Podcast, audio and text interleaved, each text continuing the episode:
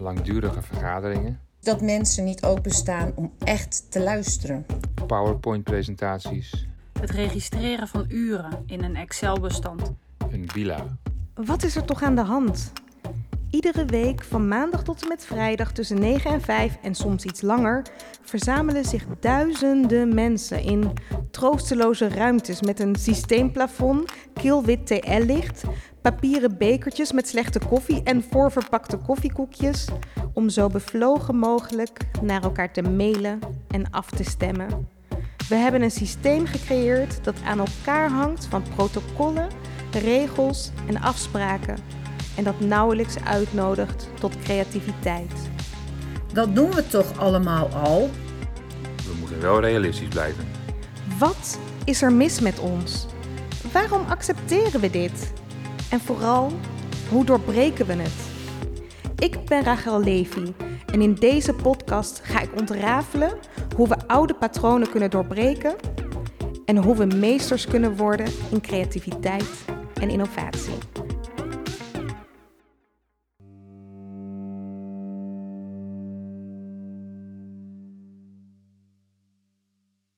Ik ben Florian, ik ben 9 jaar. En mijn beroep is. eh, ik wil zo graag later worden. ehm, sportleraar en. En zanger en um, automaker. Dus een autobedrijf starten. En wat ik zo leuk aan zingen vind, ik vind het ook hartstikke leuk. En het eh, lijkt me ook super gaaf en, eh, ik vind het gewoon hartstikke fantastisch. En eh, aan sportleraar, ik hou heel erg van sporten en ik doe dat ook super graag. En ik vind het hartstikke leuk. En au autobedrijf starten vind ik ook super leuk, want ik. Auto's super interessant vinden en allemaal technische dingen bij de auto's. Dat vind ik dus super leuk. Oké. Eh, dat lijkt. Dan lijkt het me dat ik een hartstikke leuke en beroemde zanger word. En ik hoop dat ik dan nog super gave dingen meemaak. Eh, bijvoorbeeld bij het Songfestival daar bij. En dat, dat lijkt me super leuk. En ja. Want dan, dan verdien je ook een prijs. Dat vind ik ook leuk. Maar vooral het leuke aan optreden en een super groot festival is dat een van de grootste van Europa ongeveer. En dat, dat vind ik wel hartstikke gaaf. Ik, weet, ik ken niet een groter festival, dus eh, maar ik vind het hartstikke gaaf om het te doen.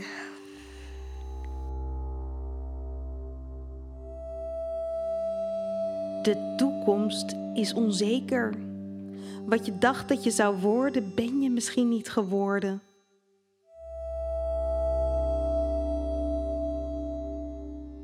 Ik ben Guus en ben 9 jaar. Bouwvakker of architect? Nou, architect is dat omdat het heel veel met tekenen te maken heeft. En dat is gewoon leuk. Ik hou. En bouwvakker omdat ik heel erg van bouwen hou. Ik heb namelijk een kamer vol Lego. En nog ook een hele mand vol Duplo. Kan ik de hele dag door met sloopkogels, graafmachines en nog bakstenen aan de slag. Dan kan ik ook allemaal timmeren en deuren erin gooien. Of juist huizen slopen. Huizen slopen is ook wel leuk. Bijvoorbeeld als het huis heel oud is, van helemaal hout en krot. Een heel grote krot. Dan, eh, ja, dan is het wel leuk om eh, met een sloopkogel doorheen te gaan. Dan, eh, ja. Dan kan je daar op dat plek misschien gewoon een dure villa neerzetten. Het zou kunnen, want als architect moet je eerst bedenken wat weg moet en kan bouwen. Maar eigenlijk wil ik gewoon beide zijn. Ik wil, ik wil architect worden, want daar kan je lekker los tekenen. Maar ook bouwvakker, want daar kan ik lekker huizen slopen. Of bouwen juist. De ene keer is het een villa en de andere keer gewoon weer een normaal klein huisje. En dan weer een museum en dan weer een zwembad. Dus het kan altijd weer wat uh, verschillend zijn. En dat vind ik er juist dus zo leuk aan. Ik wilde vroeger actrice worden. In plaats daarvan werd ik ambtenaar. Toch een beetje door de belemmerende overtuigingen van mijn omgeving. Doe iets met je hersens. Kies iets wat zekerheid biedt. Doe in elk geval iets waar altijd meer dan voldoende werk in is. En zo werd ik langzaam opgeslokt door een systeem en werden belemmerende overtuigingen van anderen langzaam ook die van mij.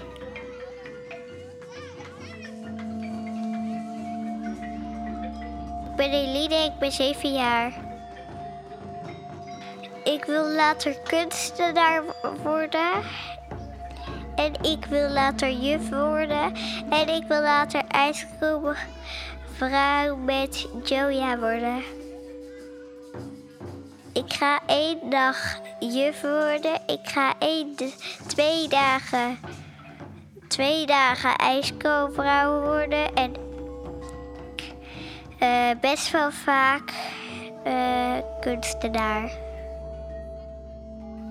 Ik ga, ik ga, um, uh, een, ik ga schilderen. Ik ga tekenen en ik ga allerlei dingen doen in het atelier. En ik wil later vrouw met Joja worden. Ik wil graag uh, ze maken. Ik vind het leuk om op te scheppen en dan uh, de bolletjes te doen. De bolletjes op elkaar te doen. Wat wilde jij vroeger worden? Waarschijnlijk laat het je zien dat de toekomst niet te voorspellen is. Alles is anders gelopen dan je dacht. En zo zal het ook altijd zijn. We kunnen de toekomst niet plannen, niet voorspellen. De vraag is: hoe ga je daarmee om?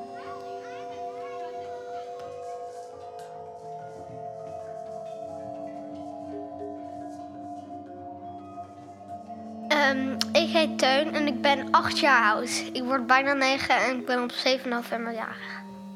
Ik wil profvoetballer worden. Dat ik heel veel van voetbal hou en ik, ik, ik wil er gewoon heel goed in worden, want dat vind ik leuk.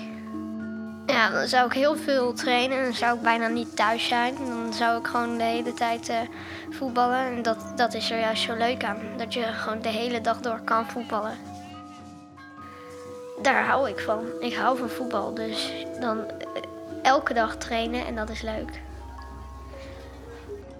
Ook ja, wedstrijden moet ik natuurlijk ook spelen. Dan, dan, uh, moet, ik, dan moet ik gewoon net uh, moet ik gewoon veel oefenen. En dan die wedstrijd spelen en dan win je of verlies je dat zou niet leuk zijn. Maar als het dan een hele speciale wedstrijd is, dan vind ik het niet zo leuk om te verliezen. Maar een normale wedstrijd, gewoon, gewoon omdat het leuk is, dan, dan, uh, dan is het uh, gewoon voor de lol. Dus dan, dan is het gewoon leuk. Als je, als, je, ik wil als je zegt ik wil voetballer worden omdat, het, omdat, omdat ik voor de lol wil voetballen. Of ik wil voetballen omdat ik het WK wil winnen. Toch bepaal je de toekomst voor een deel zelf. Wat je vandaag besluit, heeft invloed op de dag van morgen.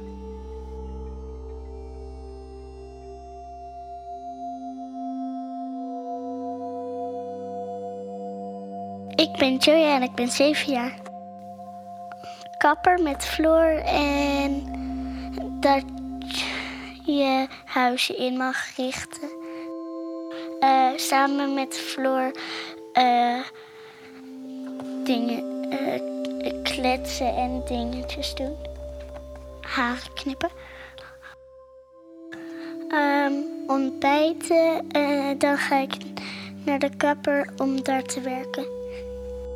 Met de kappers kapper dingen doen.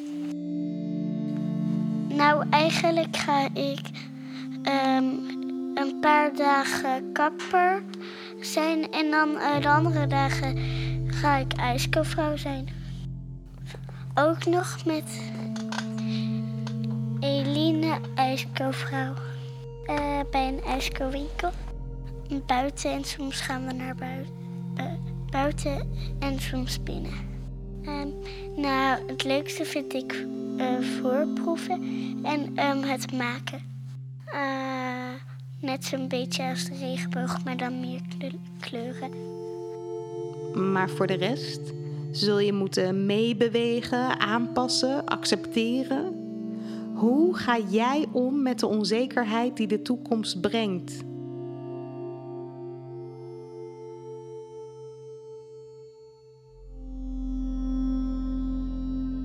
Ik ben vier en ik heet Javik. Ik weet niet wat ik wil worden. Eh, klimmen. Ik wil klimmen en ik ga tot het einde van de rots klimmen. Tot de rots. Wat wilde jij vroeger worden? En ben je dat nu ook? Grote kans van niet. En dat is niet erg. Onze interesses ontwikkelen zich. We staan niet stil. Eigenlijk zijn we voortdurend in beweging.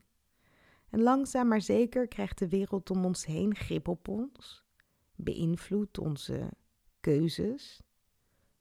Maar die keuzes staan nooit vast. We kunnen steeds opnieuw kiezen. Hoe we werken, hoe we ons leven vormgeven, wat we vandaag willen bijdragen aan de dag van morgen. Of we altijd maar blijven vasthouden aan de bekende, vertrouwde orde, of hier en daar bereid zijn iets nieuws te proberen. En het ongemak dat daarbij hoort op te zoeken, chaos te omarmen. Dit is een uh, speciale aflevering van Chaos in de Orde, met een terugblik op Chaos in de Orde, het werkfestival, en een aantal persoonlijke lessen die ik de afgelopen tijd leerde over chaos en over orde. En ook als je niet bij het festival was, is het toch heel interessant om te luisteren. Dus blijf vooral. Chaos in de orde. De zoektocht. Als uh, kind wilde ik dus actrice worden. Ik was gewoon gek op spelen, op improviseren. Ja, lang verhaal kort, je kent het inmiddels. Ik werd dus ambtenaar. Uh, ja, want ik koos toch voor zekerheid en, en houvast. Iets met mijn hoofd doen, je weet wel. En toch had ik daarvan geen spijt. Sterker nog, ik was echt gek op mijn werk. Want als ambtenaar mocht ik me bezighouden met maatschappelijke vraagstukken. Huiselijk geweld bestrijden, kindermishandeling tegengaan, een aanpak tegen armoede. Het was super fijn om ochtends op te staan en te weten dat ik iets moois kon doen voor de stad. Bovendien was ik naast mijn werk nog steeds actief in het theater, alleen niet meer als acteur. Ja, ik, ik weet niet precies waarom, maar op een of andere manier verloor ik langzaam maar zeker de interesse wat in het acteren. Ik vond het eigenlijk veel leuker om te regisseren. En ik ging dus steeds meer acteurs begeleiden. En dat deed ik dus na werktijd. En eerlijk gezegd, een groter contrast tussen die twee werelden was bijna niet mogelijk. Overdag, tussen 9 en 5, werkte ik in een organisatie die nogal hiërarchisch en politiek was. Een organisatie waarin we vooral bezig waren met praten en plannen. Waar we de toekomst op een gecontroleerde manier wilden beheersen, vastleggen. En dan, na vijf uur, als ik de deur achter me dichttrok, liep ik het theater binnen. En daar leerde ik mijn acteurs te improviseren. Ook als er een script was. Misschien juist als er een script was. Want echt, er is niets zo pijnlijk om aan te zien als acteurs die stilvallen omdat ja, scène net even anders loopt dan ze dachten. Omdat iemand een zinnetje vergeet of zo. Dat is niet om aan te zien, echt niet. Dus ik leerde ze dat je altijd kunt bewegen. Als je een eh, startpunt hebt en je weet waar je uiteindelijk naartoe wil, is alles ertussenin een spelletje. En soms gaan de dingen zoals gepland en bedacht, maar heel vaak ook niet. En je kunt jezelf daar altijd uitredden door meteen los te laten dat het eigenlijk anders had moeten gaan. Door direct mee te bewegen met de nieuwe omstandigheden. Door chaos te zien als iets waarmee je kunt werken. Een instrument. Een wereld aan mogelijkheden. Hoe anders ging dat in mijn werk? Bij ons op kantoor ging alles volgens regels en protocollen. Alles werd in een vaste vorm gegoten en vervolgens steeds maar weer op dezelfde manier gedaan. En zelfs zogenaamde creatieve processen vonden min of meer plaats volgens een protocol. Je kent het misschien wel met een Scrum Master, met een Product Owner, met een backlog en stiekem heel veel regeltjes. Ik miste het om te kunnen improviseren, om te kunnen spelen in mijn werk. Speelsheid was vaak ver te zoeken en ik was er zelf ook schuldig aan, want ik deed eraan mee. Ik trok ochtends ook mijn professionele jasje aan en schreef dan eindeloos veel beleidstukken, gebruikte onnodig veel jargon en ik liet me leiden door de heersende cultuur. En dat terwijl ik heel goed zag hoe ineffectief het eigenlijk was om alles van tevoren vast te leggen in beleid en in regels en in procedures. Want de realiteit was juist dat we heel veel ruimte nodig hadden. Ruimte voor maatwerk, ruimte om af te wijken, ruimte om iets nieuws te proberen als het bestaande systeem niet werkte. En op een gegeven moment begon ik me af te vragen: hoe kan dit? Hoe kan het dat ik van 9 tot 5 amper het gevoel heb dat ik mijn creativiteit kan inzetten? En dat ik min of meer moet wachten tot de klok 5 uur slaat om vervolgens in het theater hele nieuwe werelden te scheppen. Waarom neem ik niet wat van die speelsheid mee in mijn werk? En toen begon ik me bij steeds meer patronen af te vragen: moet het eigenlijk wel altijd zo? Is dat echt in beton gegoten? Of zou ik mogen spelen? Mag ik improviseren? Mag ik vooruitvalen? Mag ik ongeveer weten waar ik naartoe ga en dan onderweg experimenteren om te ervaren wat werkt, in plaats van eerst alles uit te denken en te plannen om vervolgens te ervaren dat het natuurlijk nooit zo werkt. En vanaf het moment dat ik het kind in mij meer ruimte begon te geven, kreeg ik als volwassene gek genoeg veel meer voor elkaar. Waar ik me voorheen in mijn werk voegde naar de ruimte die ik kreeg, creëerde ik nu een heel nieuwe ruimte met eigen regels. Ik stopte met PowerPoint en overdreven lange beleidsstukken. Ik begon met zakelijk tekenen. Ik vertelde verhalen die ik deelde via blogs op ons intranet in plaats van ja, droog te informeren. Ik gaf workshops die niet per se iets te maken hadden met mijn functieomschrijving, of liever gezegd, die niets te maken hadden met mijn functieomschrijving, maar waarvan ik wel dacht dat ze waardevol waren voor collega's. En wat bleek nou? Als ik ruimte nam, gaf dat anderen ook ruimte. Ruimte om zichzelf te zijn, ruimte om ideeën te opperen, ruimte om dingen te proberen. En mijn ervaring was dat het heel veel bracht om te kiezen voor speelsheid. Het was leuk, het gaf energie aan mij, maar ook aan mijn omgeving. En ging dat altijd makkelijk? Nee, helemaal niet. Want het zorgde ook voor chaos in de orde.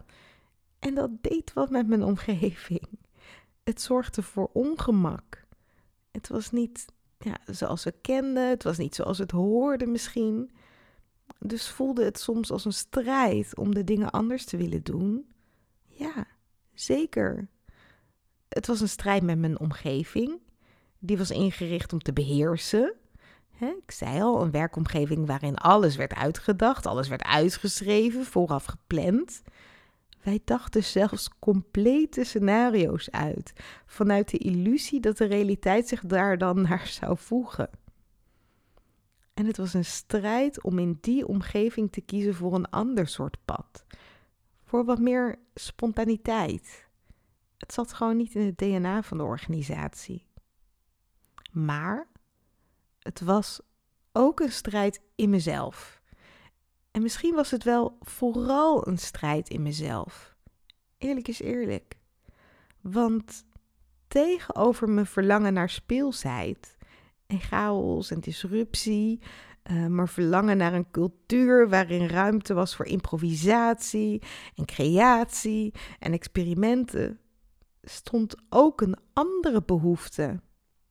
Namelijk de behoefte aan overzicht, aan inzicht, aan controle, aan grip. En de grootste uitdaging was misschien wel om die twee behoeftes in balans te brengen.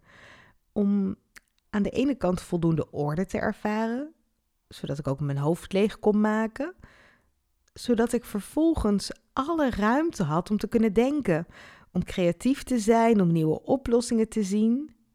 Maar de kunst was dan vervolgens wel om niet door te slaan in het organiseren van orde, want te veel orde zorgde ervoor dat ik dan vooral bezig was met het organiseren van de organisatie en amper aan creatie toekwam. En die uitdaging, dat zoeken naar balans tussen chaos en orde, tussen orde en chaos, ja, die uitdaging heb ik eigenlijk nog steeds. Dat zeg ik heel eerlijk. Sterker nog, in de afgelopen drie maanden heb ik noodgedwongen ontzettend veel geleerd over mijn struggles met chaos en orde. En in deze podcast wil ik drie persoonlijke lessen over chaos en orde met je delen. En als je je afvraagt, hoe komt het toch dat ze zo verrot klinkt? Uh, ja, dat klopt. ik was na het werkfestival uh, twee weekjes naar Curaçao voor een uh, seminar voor ondernemers. En terwijl het buiten 29 graden was, werd binnen de airconditioning op 16 graden gezet. En je kunt je voorstellen dat mijn uh, stem en mijn longetjes dat niet zo heel leuk vonden. Dus um, ja, vergeef me dat mijn stem misschien iets minder helder klinkt uh, dan anders. Maar goed, hier komen ze. Drie lessen in chaos en orde.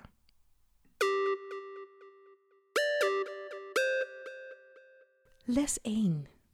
Als je het leven niet kunt controleren, dan kun je maar beter meebewegen. Ja, nou daar heb ik even ervaring in opgedaan. Um, een paar weken geleden, iets meer dan twee weken voor Chaos in de Orde, het werkfestival, gaf ik een lezing over creativiteit en innovatie.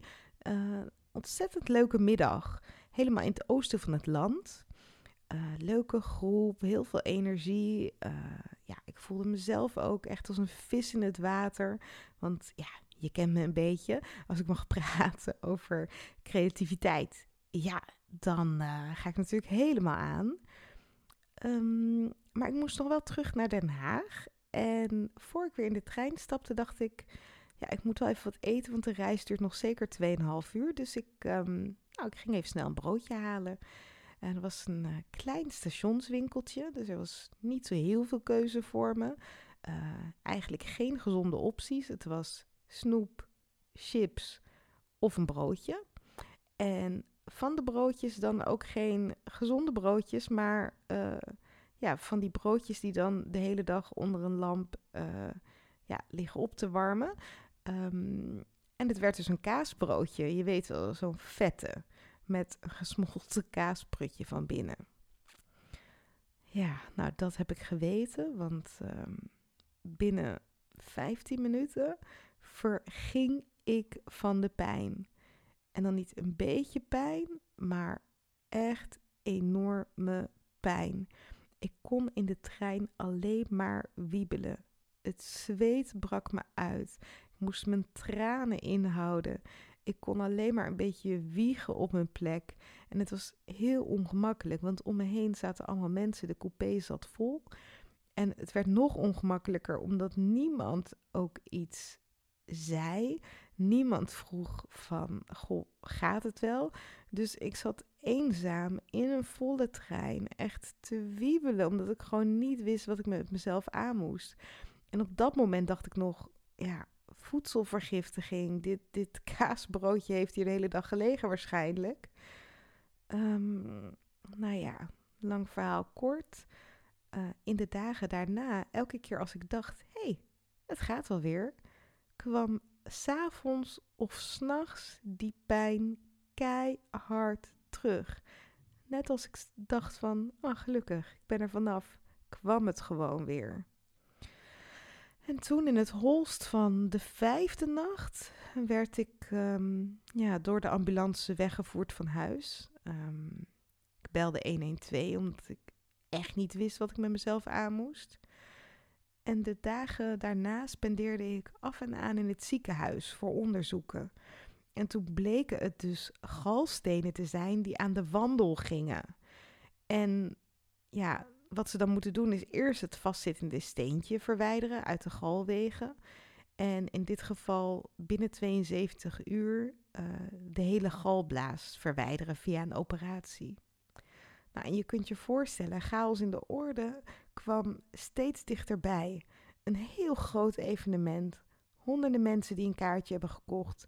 En in de hectiek van de laatste weken voor zo'n evenement uh, ja, moet er eigenlijk nog heel veel gebeuren. Allerlei kleine acties. En juist op dat moment, terwijl ik op een punt was dat ik eigenlijk heel erg nodig was in mijn bedrijf, uh, dat ik mijn lichaam heel erg nodig had, dat ik mijn energie heel erg nodig had, koos mijn lichaam de allerslechtste timing om me in de steek te laten. Maar de les was dus als je loslaat, lukt het ook. In mijn geval kwam het team meteen in full action mode. Ik kreeg hulp uit allerlei hoeken, verwachte hoeken, maar ook zeker onverwachte hoeken. En gek genoeg, in al die chaos voelde ik enorm veel rust. Het was zelfs nog maar de vraag of ik zelf bij het werkfestival aanwezig kon zijn. Maar ik wist, ja, ook als dat zo zou zijn, wordt het nog steeds een feestje. Het hangt niet van mij af. Deze verantwoordelijkheid rust niet op mijn schouders. En als mijn lichaam me een seintje geeft, kan ik er maar beter naar luisteren. Nou, uiteindelijk was ik precies op tijd hersteld. Of in elk geval genoeg hersteld om er de hele dag te zijn. Chaos in de orde was mijn eerste werkdag. En ik heb werkelijk genoten. En dan vooral om te kijken naar dat enorme team achter de schermen. Mijn eigen team, vrijwilligers uh, en een heleboel creative changemakers uit onze opleiding die aanwezig waren, die een hele belangrijke inhoudelijke bijdrage hebben geleverd aan het programma. En het was geweldig om te zien dat ook zonder mijn bemoeienis, uh, en ook zeker zonder mijn bemoeienis op de dag zelf, ja, dat alles perfect samenkwam. Nou ja, en de zakelijke les die ik daaraan wil koppelen, is een les van een van de sprekers, namelijk Roel Simons, uh, expert in community bouwen. En die les is, uh, ja, de open deur. Alleen ga je sneller, maar samen kom je verder. En dat is echt waar. En als je denkt aan je collega's, als je denkt aan klanten, als je denkt aan samenwerkingspartners, als een community, een community van mensen die je kunt samenbrengen rondom een gezamenlijke interesse of een gezamenlijk doel, ja, dan kun je veel meer bereiken door die mensen ook in te zetten in hun potentieel. Door ze te bevragen op hun talenten. Door dus niet alleen te kijken naar hun formele rol op het visitekaartje, maar ze te vragen om eens iets anders in te brengen. Kan iemand zich bijvoorbeeld heel goed uiten? Nou, misschien is dat dan wel degene die uh, een stuk communicatie wil doen in het project. Of daarover wil spreken richting collega's. Dus ja, door verschillende mensen samen te brengen, um, heb je en verschillende perspectieven, wat blinde vlekken voorkomt. Maar het is ook nog eens zo dat je ja, met een groep mensen die allemaal vanuit hun eigen talent en hun eigen inbreng eh, willen bijdragen aan een gezamenlijk doel, echt veel sneller gaat en het ook nog eens uh, ja, veel beter kunt organiseren. Plus, nou ja, dat is dan de les die ik opdeed. En misschien ook voor jou. Het voelt veel minder eenzaam. En dat is toch ook wat waard.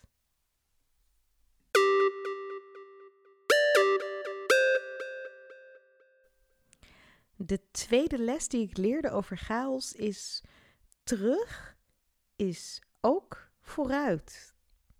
Hmm. Ja, hoe kom ik daar nu zo op?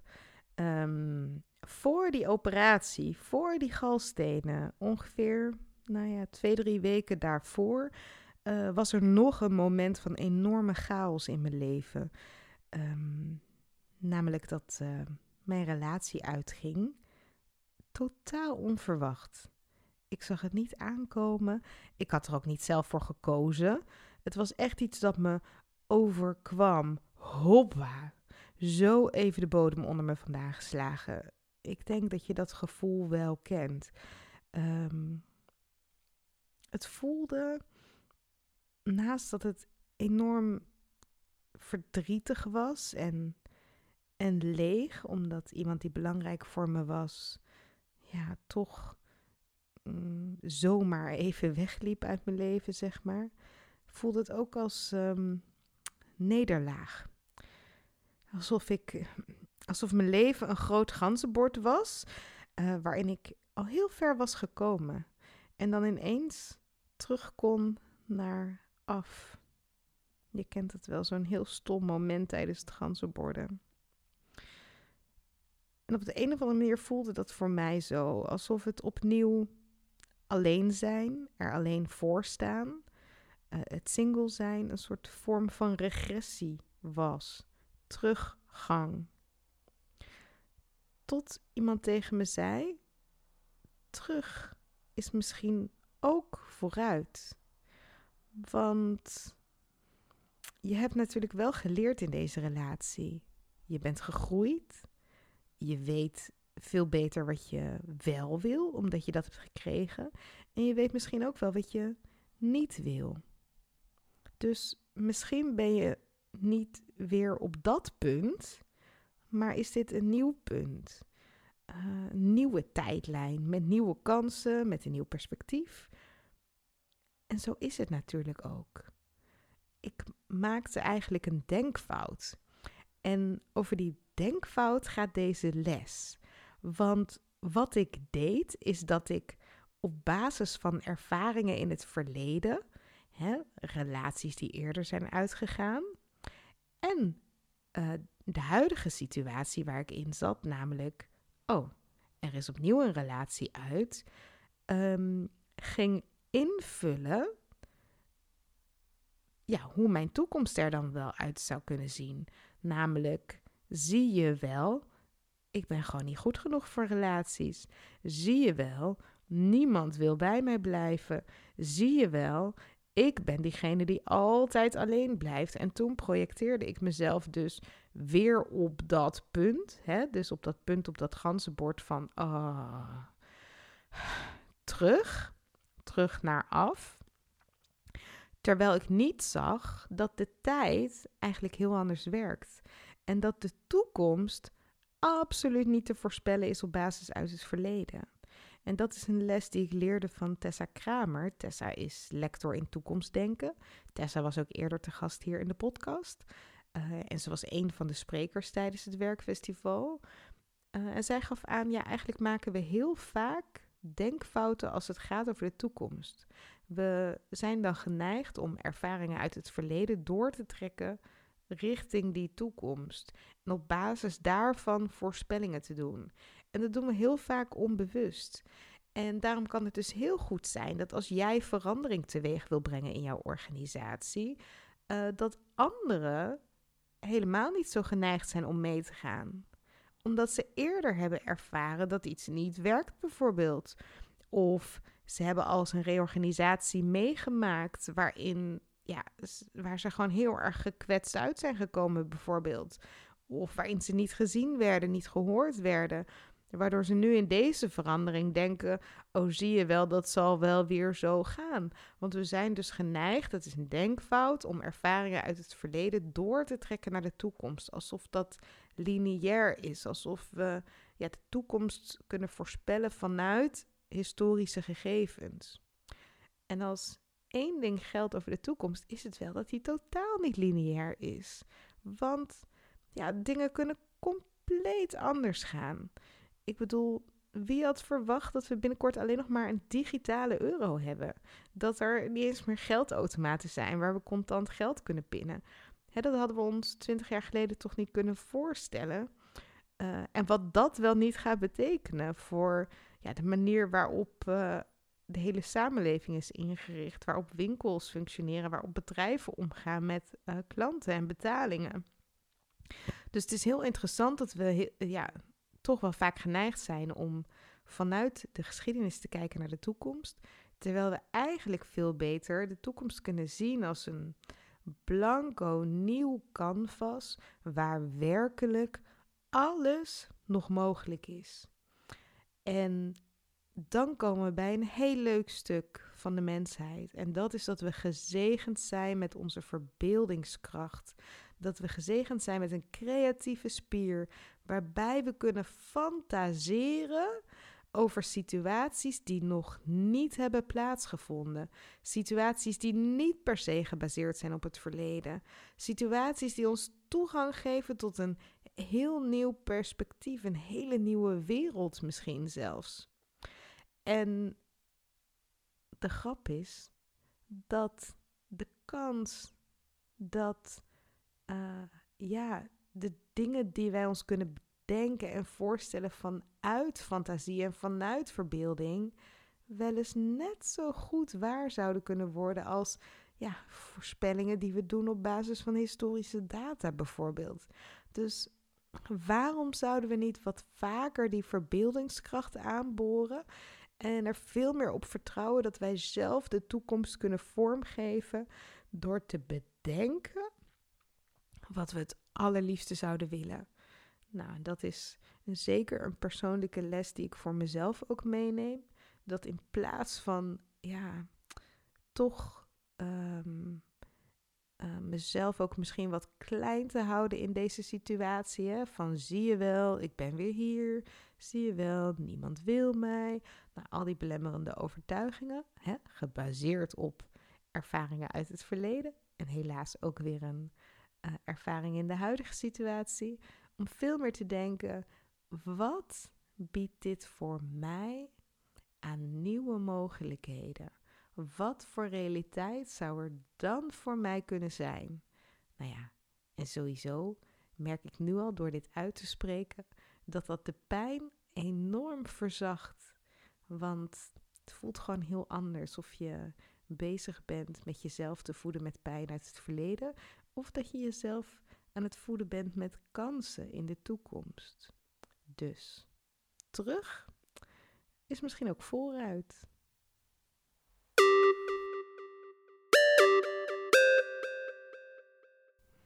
En de derde en laatste les die ik met je wil delen in deze aflevering is uh, van Peter de Kok.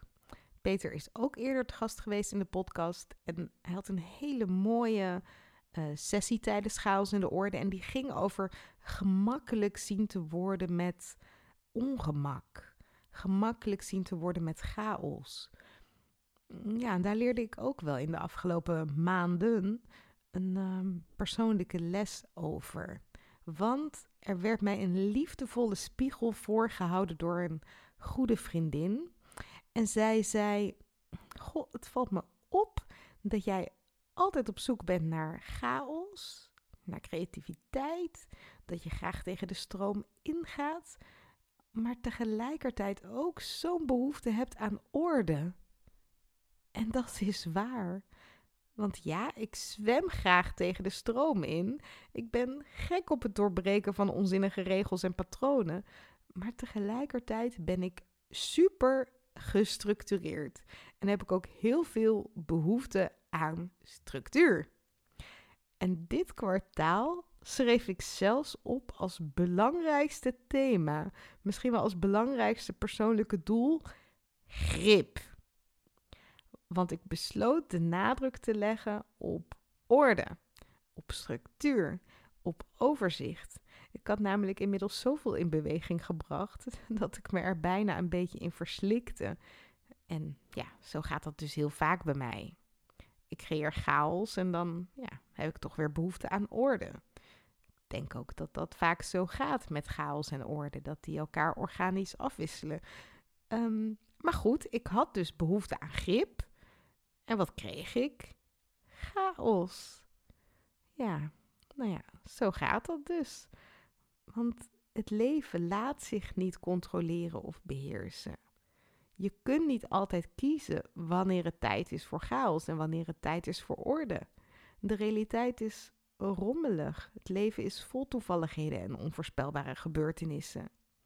En dit kwartaal, dus in drie maanden tijd, terwijl ik opschreef, ik wil grip. En ik dus behoefte had aan controle, hing mijn leven aan elkaar van oncontroleerbare gebeurtenissen. dus zoals ik al vertelde, ik kreeg die galstenen, een operatie, mijn relatie ging uit, mijn vader werd ook nog ziek. Er gebeurde eigenlijk van alles tegelijk. Maar ik realiseerde me ook, ja, meer grip dan dit ga ik dus niet krijgen. Want dit is hoe het leven werkt. En is dat dan erg? Nee. Meebewegen met chaos leert ons iets heel belangrijks. Het leert ons om te vertrouwen. Het leert ons om te groeien. En dat geeft misschien geen grip, maar wel heel veel interne rust. En zakelijk gezien zou je kunnen zeggen dat we kunnen natuurlijk met elkaar hele mooie plannen maken. En het is ook helemaal niet erg dat we willen plannen en dat we uh, proberen de toekomst te beheersen. Dat is ook oké, weet je, dat is onze natuur. We zoeken ook die orde, we zoeken die grip. Maar tegelijkertijd is het ook mooi om te zien dat als we die grip iets meer loslaten en iets meer oog hebben voor ja, de chaos die zich aandient, uh, ja, dat we dan ook kunnen leren om gemakkelijk te worden met het ongemak, dat het leven gewoon niet voorspelbaar is. En we hebben dit natuurlijk met elkaar ervaren, twee jaar geleden, de eerste COVID-pandemie. Um, plotseling moest alles worden omgegooid, zowel in de manier waarop we werken, de manier waarop we samenwerken, als privé, hè, in hoe organiseer je dan dus nu je leven? Hoe organiseer je dan dus je werk? En eigenlijk hebben we toen geleerd dat ja, daar waar we altijd behoefte hadden aan grip en het maken uh, van afspraken over hoe vaak mag je thuis werken, met welke systemen moet je werken, dat er ineens in die chaos die op ons afkwam ook een enorme ruimte was. Ruimte om elkaar te vertrouwen, ruimte om met elkaar te groeien, ruimte om wat meer oude systemen los te laten, om oude patronen te doorbreken, om een nieuwe werkelijkheid met elkaar te creëren. En mocht je nu merken in de afgelopen maanden dat jullie toch, ja, sinds die eerste COVID-lockdown, toen er ineens heel veel innovatie was in korte tijd, ja, toch wel weer een beetje in de valkuil zijn gestapt om nou, alles weer een beetje te beheersen. Om dit te zien als nieuwe status quo. Om eigenlijk niet opnieuw de vraag te stellen van goh, is de manier waarop we nu de afgelopen twee jaar hebben gewerkt, is dat eigenlijk nog wel onze manier? Ehm, nou, dat het dan misschien toch goed is om uh, ja, weer een beetje gemakkelijk te gaan worden met het ongemak wat er ontstaat als jullie deze patronen weer zouden doorbreken. En weer opnieuw de vraag zouden stellen van, ja, kan het niet anders? Moet het misschien niet anders? Ehm, ja, en die chaos dus een beetje bewust toelaten, opzoeken, ongemakkelijke gesprekken niet uit de weg gaan. Dat kan je misschien wel heel erg veel gaan bieden. En voor mij persoonlijk is de les dat ik nooit meer opschrijf als kwartaaldoel dat ik behoefte heb aan grip. Want ik meet inmiddels, ja, dan krijg ik dus chaos. Dus mijn, ehm, mijn volgende woord voor het heel komende jaar misschien wel wordt um, meebewegen. Meebewegen met ideeën, meebewegen met impulsen, meebewegen met energie, meebewegen met omstandigheden, meebewegen met chaos misschien. Kijk er heel erg naar uit om dat te doen. Nou, dit waren drie lessen, indirect uit chaos in de orde. Je hoorde aan het begin van deze aflevering een uh, fragment met ja, hele mooie, bijzondere kinderen die vertelden wat ze later willen worden. De muziek uh, bij deze audio is speciaal voor chaos in de orde geproduceerd door Rob van Berlo van Lasso Deluxe. En uh, als je heel even blijft hangen, hoor je nog een heel ander mooi fragment. Dus doe je ogen lekker dicht, laat je meenemen en dan uh, zijn we binnenkort terug met een reguliere aflevering. 9 uur, weekstart. Kwart over tien. Bila met Frans W. Als ik denk wat mensen op het kantoor doen, doe, zou ik denken achter een computer zitten, met papieren werken, allemaal saaie dingen doen. Echt verschrikkelijk lijkt me dat. 8 uur 15. Spoedoverleg, voorbereiding, raadsvergadering. En de hele dag binnen zitten. Dat lijkt me ook hartstikke stom. Kwart voor elf. Commissievergadering GDPR.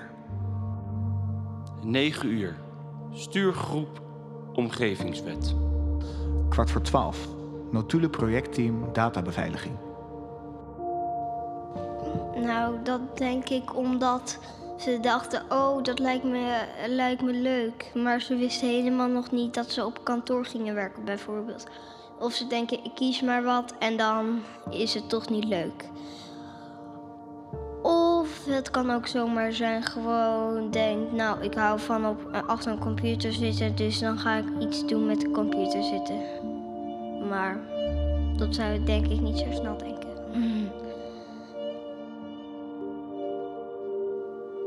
11 uur. Stafoverleg. DSO. 13 uur.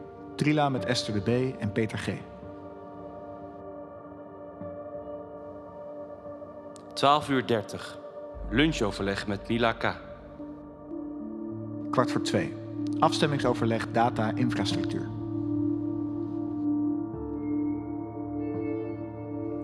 Eén uur 30. Afstemming overleg beleid. 3 uur. Telefonisch overleg met Anja de V van Inkoop.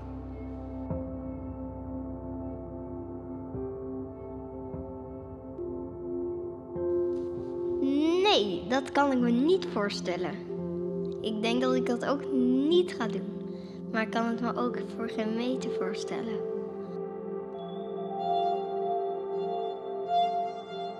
Drie uur. Presentatie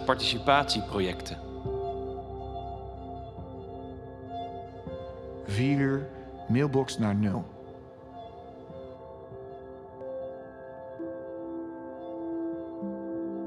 Vier uur dertig. Bila Janine de Wee.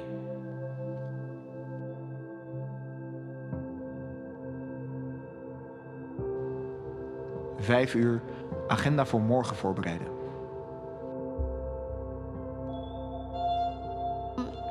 Omdat ik ook gewoon hartstikke veel speel. En, ehm, eh, en ik doe ook werk hard op school. Dus ik ga proberen om wat leuks niet achter kantoor te werken. Ja, dat is denk ik mijn reden. Ja, ja.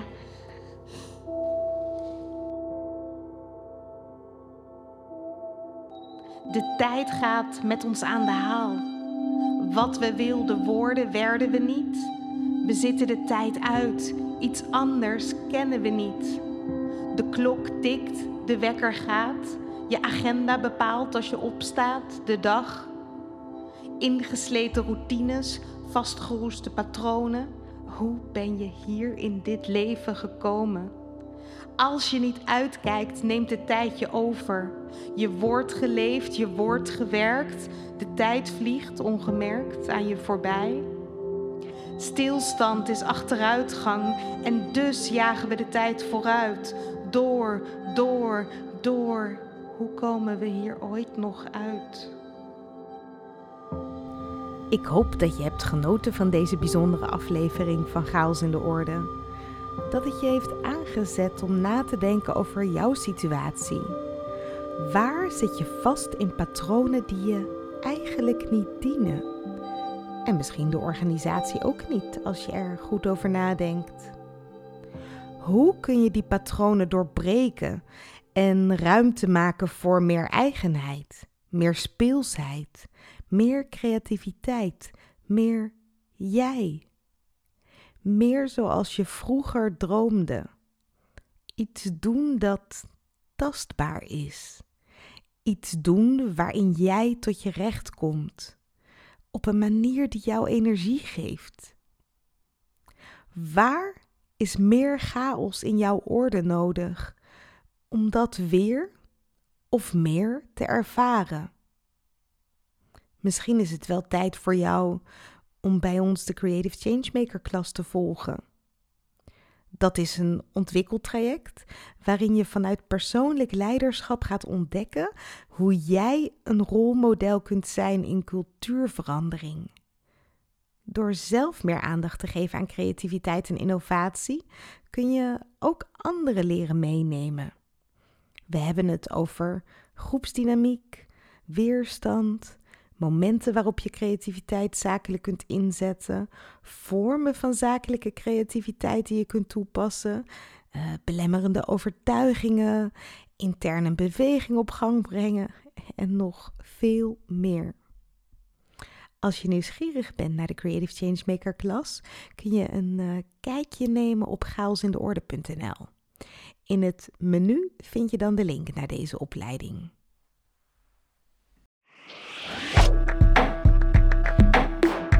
Creativiteit, innovatie. Het lijkt omgeven door een mysterieuze mist. Een geheim voor briljante breinen en getalenteerde kunstenaars. En toch, het moet toch voor iedereen toegankelijk zijn? Aflevering voor aflevering graaf ik steeds een stukje dieper. Ben jij enthousiast? Abonneer je dan op deze podcast en laat een review achter in de app waarmee je luistert. Hoe meer reviews we ontvangen, hoe meer mensen deze podcast kunnen vinden. Zo zorgen we samen voor meer chaos in de orde. Wil jij zelf chaos in de orde brengen? Download dan gratis het e-book Chaos. 10 manieren om patronen te doorbreken. Je vindt het op chaosindeorde.nl/slash podcast. Deze podcast wordt je aangeboden door Huis van Verbeelding, het bedrijf voor zakelijke creativiteit. Tot de volgende keer en veel chaos!